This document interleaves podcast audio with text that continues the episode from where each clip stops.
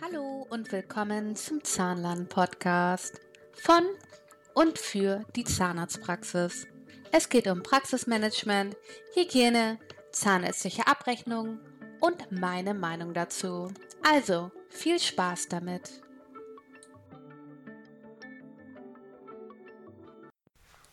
Hallo und willkommen zu einer neuen Folge von Steffis Zahnland Podcast. Ja, schön, dass ihr wieder zuhört.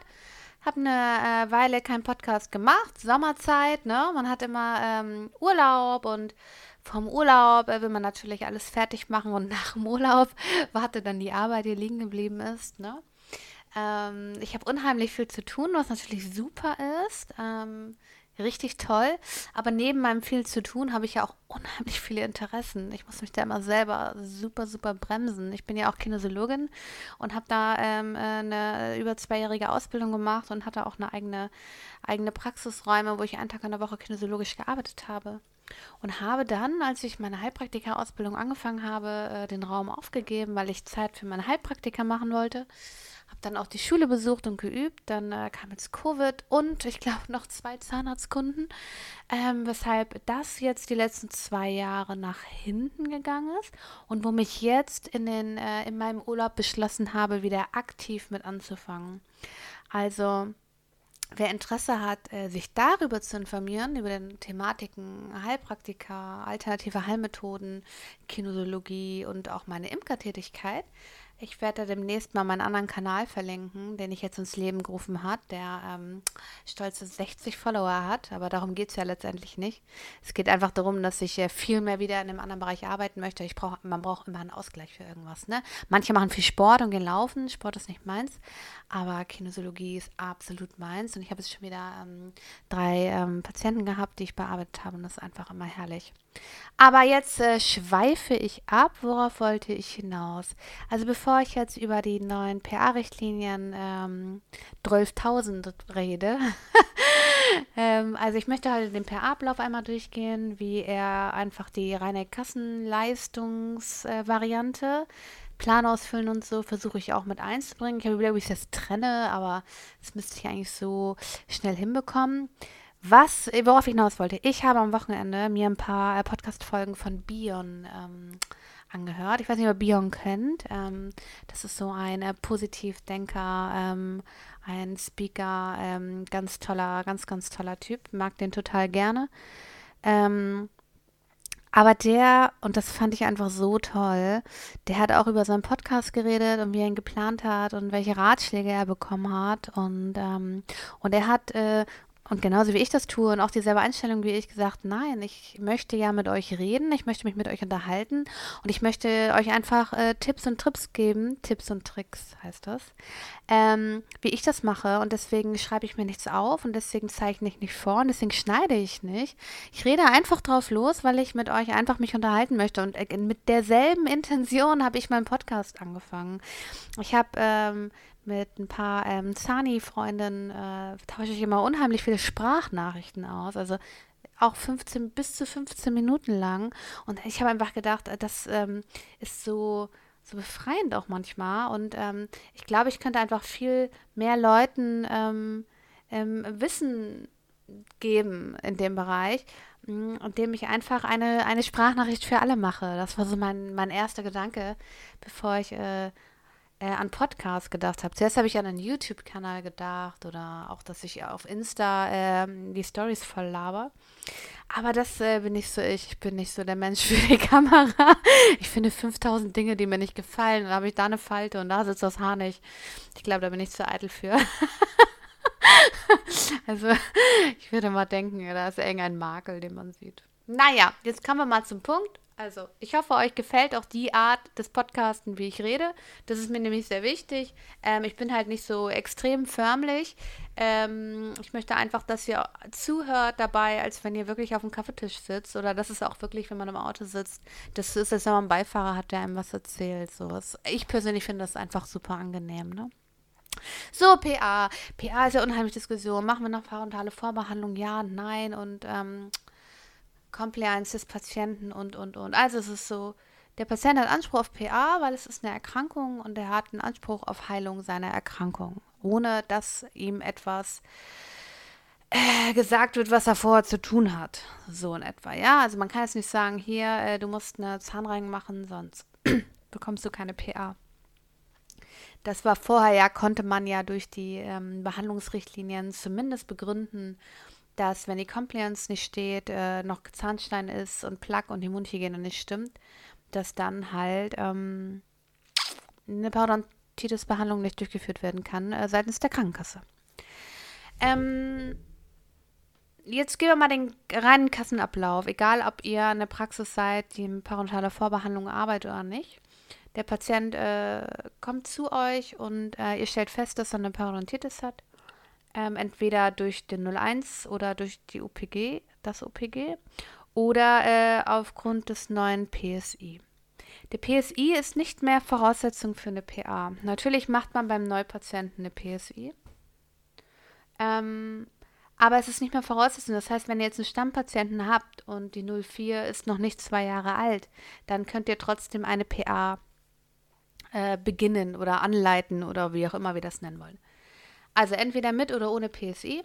Wenn ihr die 04 äh, berechnet, dann hat der Patient Anspruch auf das Ergebnis äh, des Indexes, egal welchen Wert er hat, auch wenn er einen Wert von 0 hat, ähm, hat er Anspruch auf den ähm, das Ergebnis. Da gibt es ein Vor Formular für, das ausgefüllt wird, ähm, zu downloaden bei all euren KZV und sicherlich ab 1.10. auch in eurer Abrechnungssoftware ähm, integriert oder wahrscheinlich wird es auch automatisch aufgerufen, wenn ihr ähm, ein PSI eingebt. Ne?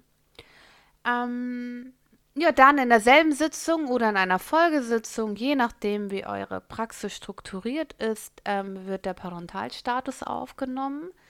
Ähm, vorher sollte Zahnstein natürlich entfernt werden. Das macht ihr auch in der ersten Sitzung oder in derselben Sitzung, wo der pH-Status aufgenommen wird. Beim pH-Status werden die Taschen gemessen, die Fokationsbeteiligung geprüft und die Lockerungsgrade. Ab 4 mm ähm, hat der Zahn Anspruch auf, eine, äh, geschlossenes, auf ein geschlossenes Vorgehen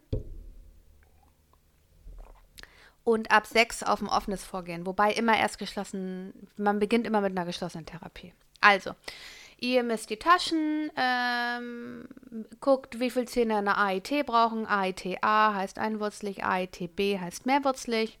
Dann, wie gesagt, werden die ähm, Lockerungsgrade und die ähm, Fokationsbeteiligung angegeben. Und ähm, beim Blutungsindex soll gemessen werden und da soll an den Zähnen, die bluten, noch ein Sternchen gemacht werden. Das ist ein Rumor, würde ich sagen. Also das habe ich noch nicht schriftlich irgendwo gesehen oder irgendwo vermerkt bekommen. Deswegen, ähm, ich kenne Praxen, die es machen. Ich die es nicht machen. Bisher wurden alle Pläne genehmigt. Also da kann ich euch kein 100% geben. Ähm, wenn der Plan genehmigt wurde, erst dann. Achso, dann äh, natürlich, ach, ich bin gar nicht fertig. also AIT äh, wird angegeben, dann wird angegeben ähm, einmal die MHU und einmal das äh, parentale Aufklärungsgespräch äh, auf dem ersten Plan. Und dann ist halt die Frage, wie viele UPTs. Dafür müssen wir natürlich die andere Seite ausfüllen. Auf der anderen Seite ähm, wird ausgefüllt, ähm, wie der Verlauf äh, der Parodontitis ist. Das seht ihr auf dem OPG. Das OPG darf bis zu zwölf Monate alt sein. Also der, der parodontale, der Ablauf äh, der PA äh, von der Knochenstruktur wird angegeben. Dann, ob er schon Zähne verloren hat aufgrund PA und so eine Sachen. Dann der ähm, Diabeteswert, sofern er Diabetes hat. Und der röntgenologische Knochenabbau und der röntgenologische Knochenabbau Index. Also der Abbau wird halt geguckt prozentual, wie viel ungefähr weg ist. Und der Index ist äh, der prozentuale Knochenabbau geteilt durch das Alter des Patienten. Wichtig bei Zettel 2 ist eigentlich nur ähm, das Grading, also der prozentuale Knochenabbau und der, ob der Patient raucht oder Diabetes hat und welchen ähm, Diabeteswert. Das bedeutet, wenn der Patient ähm, entweder ein schlechte eingestellte Diabetes hat oder einen hohen prozentualen Knochenabbau oder ähm, mehr als 10 Zigaretten raucht, ist ein UPT Grad C. Es muss nur einer von den dreien ähm, bei Grad C sein, nicht alle. Also sobald einer bei Grad C das Kreuzchen hat, hat er UPT Grad C. Und äh, wenn es ein bisschen weniger ist, Grad B. Und äh, wenn eigentlich alles ganz gut aussieht und er nur Taschentiefen hat, dann ist es Grad A. So, dann trägt man halt bei Seite 1 ein, wie viele UPTs er hat. Und zwar im gesamten, Gesamt. Also Gesamt hat er Anspruch auf 2, 4 oder 6 UPTs logischerweise, weil er für zwei Jahre Anspruch an OPTs hat. Bei A eine im Jahr, bei B zwei im Jahr und bei C drei im Jahr und insgesamt bekommt er sechs UPTs.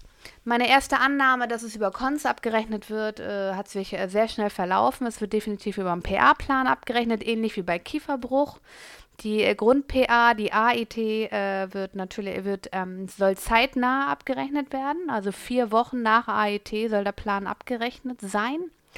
Und dann wird wie beim Kieferbruch, wenn man K7 und K8 hat, nachträglich, wird da nachträglich die UPT und ähm, die Befundevaluation und so abgerechnet. Also Plan ist genehmigt, dann kommt der Patient zur MHU und zum parontalen Aufklärungsgespräch. Man kann das verbinden mit dem ersten PA-Termin, würde ich persönlich nicht empfehlen. Ähm, weil gerade wenn man die reine Kassenschiene läuft, ein Patient keine PZR und gar nichts vorhat, finde ich, ist es schon sinnvoller, wenn er vor der ersten PA intensiv in die Mundhygiene eingewiesen wird. Aber das ist jetzt meine persönliche Meinung. Ne? Also da kann ja jeder ganz anderer Meinung sein. Manche sagen auch, wenn die PA fertig ist, eine intensive Mundhygiene-Einweisung, damit er nach der PA natürlich äh, weiß, welche äh, Bürstchengrößen er braucht. Aber ich finde, das ist Bestandteil der P111 sowieso ähm, dass man nochmal prüft, ob die äh, Bürstchen äh, oder die Intentalräume so vergrößert sind, dass er ein größeres Intentalbürstchen braucht. Deswegen äh, bin ich der Meinung, dass die MHU äh, vor der ähm, ersten Parentalsitzung äh, abgehalten werden soll. Weil das macht auch jeder anderes. Also jeder macht, manche machen vier PA-Termine, also pro Quadranten, manche machen zwei, manche machen Abstand von zwei Tagen, manche einen Tag, manche machen Abstand von einem Monat. Also so unterschiedlich äh, die Handhabung der Abstände und der Durchführung der Parentalbehandlung. Deswegen kann man das wirklich nicht pauschal sagen. Also grundsätzlich kann die MHU und die, das Aufklärungsgespräch mit der ersten AIT berechnet werden. Kann auch davor, also das Aufklärungsgespräch muss natürlich davor oder in der ersten Sitzung sein und die MHU kann vor bei der ersten PA oder nach der PA angewandt werden. Und dann ähm, kommen die P111. Da gibt es eigentlich keine Grenze, aber die Regel sind drei bis vier. Auch die äh, 108 ist geblieben, glaube ich. Ja, die ist geblieben. Das Einschleifen. Entschuldigung, ich muss kurz nachdenken. die 108 ist auch geblieben. Das heißt, das sind auch Dinge, die äh, wie bei äh, der Kieferbruchabrechnung, wie wir sie jetzt kennen, ähm, einfach dann ähm, über den Plan mit abgerechnet werden. So, dann wartet man drei Monate, also es heißt drei bis sechs Monate, also das kann man dann auch individuell bestimmen. Und dann macht man die Befundevaluation. Da werden nochmal Taschentiefen gemessen, also die Erfolgskontrolle sozusagen, ne? Blutungsindex, Plaqueindex und, und, und, Bürstchengröße und so weiter. Und dann äh, kommen die UPTs. Und das kann man halt für sich, äh, wenn man wirklich die reine Kassenschiene fährt, da muss man halt zeitlich gucken, wann man, äh, wenn man äh, in, im A-Grad ist, wann man die UPT macht. Also wenn man die drei Monate nach PA macht, weiß ich nicht, dann, dann dauert das ja wieder ein, drei, ein Jahr, bis der Patient wiederkommt. Ne? Also sinnvoll wäre wahrscheinlich in, in, in meinem Gedankengang äh, PA abschließen, sechs Monate später BEV oder drei Monate und dann nochmal drei Monate später die UPT A. UPTB bekommt man ja zweimal im Jahr und UPTC dreimal im Jahr. Das ist natürlich, kann man ganz anders äh, verteilen, dass es auch für den Patienten sinnig ist. Ich persönlich äh, finde, dass eine Parodontitis-Behandlung ohne Vor- und äh, viermaliger Zahnreinigung danach ähm, weniger erfolgsversprechend ist als die reine Kassenschiene. Aber da sind meine Erfahrungswerte auch ganz andere. Deswegen bin ich da wahrscheinlich der falsche Ansprechpartner. Aber grundsätzlich ist es überhaupt nicht äh, verboten, ähm, eine PZR oder eine parodontale Vorbehandlung und ähm, eine private UPT im Anschluss mit dem Patienten privat abzudingen. Ähm, da scheiden sich auch die, die Leute, ob das jetzt in Verbindung äh, direkt mit der MHU äh, nebenbei berechnet werden kann und nicht. Manche sagen äh, auf gar keinen Fall und manche sagen äh, ja. Es ist, glaube ich, vom Bundesland unterschiedlich, wie streng die KZV äh, das auslegen. Ähm, dadurch, dass viele Krankenkassen inzwischen äh, Erstattungsleistungen äh, bei der 1040 äh, machen, ist der bei denen natürlich die Kontrollfunktion viel höher zu gucken, wann ist denn die 1040 abgerechnet worden. Weil die 1040 ja auch nicht in Verbindung mit Zahnsteinkasse abgerechnet werden darf. Ähm, werden da meines Wissens schon gerade seitens der AOK äh, gerne Kontrollen durchgeführt, weshalb man da echt gucken muss, ähm, ob man das Risiko eingehen will. So, von meiner Warte aus, ne? Ähm, ich würde das immer vorher machen. Also, wenn man eh eine parodontale Vorbehandlung macht, dazu gehört ja auch die intensive mundhygiene Einweisung absolut dazu, dann würde ich die MHU auch äh, in Verbindung mit der ersten P111 machen. Ne? Dann längerer Termin und dann nochmal intensiv nach PA äh, gucken, nochmal anfärben und so, äh, damit er auch noch versteht, nach der PA immer noch versteht, wie wichtig die Mundhygiene ist. Und ich würde das dann sowieso, wenn man äh, eine parodontale Vorbehandlung mit einem Patienten vereinbart, das auch nicht dann vor der PA machen, sondern nach der PA. Aber das ist auch einfach so, da ist jeder einfach anders, was seine Konzepte in der Praxis sind. Ne? Da kann man das überhaupt nicht pauschalisieren. Aber der Weg der Kassen-PA ist einfach so, wie ich ihn aufgezeigt habe. Und, ähm, aber ich denke, inzwischen ist es auch klar. Ne? Am Anfang war ja groß Chaos und Panik, Panik. Aber inzwischen ist es ja durch die 500.000 Fortbildungen zu dem Thema und äh, Webinare und Seminare und ähm, Instagram-Kanäle, die das wirklich sehr gut und sehr intensiv aufbereitet haben, ähm, denke ich, dass äh, das alles ganz gut ist. Ich habe jetzt in den sozialen Netzwerken gelesen, dass äh, jetzt auch Bundesländer gibt, die sagen, dass, das, dass die PA budgetiert ist oder die UPT. Ähm, wobei da ja auch ganz andere Stimmen waren und das auch seitens der, der, der ähm, Bundes-KZV, äh, dass die bis 22 nicht budgetiert ist. Also da muss man wirklich gucken, inwieweit da echt, manchmal glaube ich, da kommt noch ein riesen Rattenschwanz hinterher ähm, mit der neuen PA, gerade was Budgetierung und so angeht, was das Ganze wirklich äh, eher, also diesen, diesen Hype, den die, den die Kassen und die KZV da fahren, was sie da Tolles entwickelt haben, sicherlich ist das für den Patienten Vorteil, dass diese UPTs jetzt ähm, erstattet werden. Ähm, aber in, man muss halt gucken, inwieweit da jetzt, ähm, also ich, ich, Gutachten sehe ich schon extrem viele, ähm, also ich habe noch keins erlebt, aber das sind Dinge, die man halt sozialen Netzwerken halt von anderen Praxen mitbekommt. Äh, Gutachten, dann die Warnung der Budgetierung und, und, und. Also da muss man, äh, müssen wir leider mal abwarten und Tee trinken, wie sich das entwickelt. Ich bin auf jeden Fall sehr, sehr, sehr gespannt, äh, wie das Ganze weitergeht. Ich habe jetzt gar nicht das chirurgische Vorgehen äh, vorgestellt, ist mir gerade eingefallen. Also wenn der Patient Sechser-Taschen hat und ihr seid in der Befundevaluation und ihr misst die Taschen nach, dann, ähm, ja, dann könnt ihr dann könnt ihr ein offenes Vorgehen machen, wenn ihr das wollt. Ne? Und dann zeigt ihr das an äh, bei der Krankenkasse. Das ist nur so ein Zettel, der wiederum ähnlich ist wie der bei KFO, wo man der Krankenkasse einfach nur was anzeigt. Der schreibt ihr nur, ja, bei Patient XY machen wir jetzt ein offenes Vorgehen bei den und den Szenen. Und das muss nicht mehr neu genehmigt werden. Geht aber nur bei Sechsertaschen. Genau, so, nächstes Mal erkläre ich euch die einzelnen UPT-Positionen, also A bis F nochmal. Und ähm, ja, genau. Ich hoffe, äh, es war hilfreich und ich konnte euch ein paar äh, Knoten ähm, lösen. Eigentlich, wenn man es am Ende verstanden hat, ist es schon sehr schlüssig und nicht so schwierig, wie man dachte. Also Rezessionen werden übrigens nicht mehr angezeigt, weil wir ja den Knochenabbau haben. Also wir, wir müssen ja die Rezessionen übers Röntgenbild jetzt und nicht mehr ähm, im Munde. Und deswegen werden Rezessionen nicht mehr angezeigt übrigens beim Parodontal-Status. Äh, Gut, ähm, vielen Dank fürs Zuhören und bis zum nächsten Mal und ähm, einen ganz tollen Tag.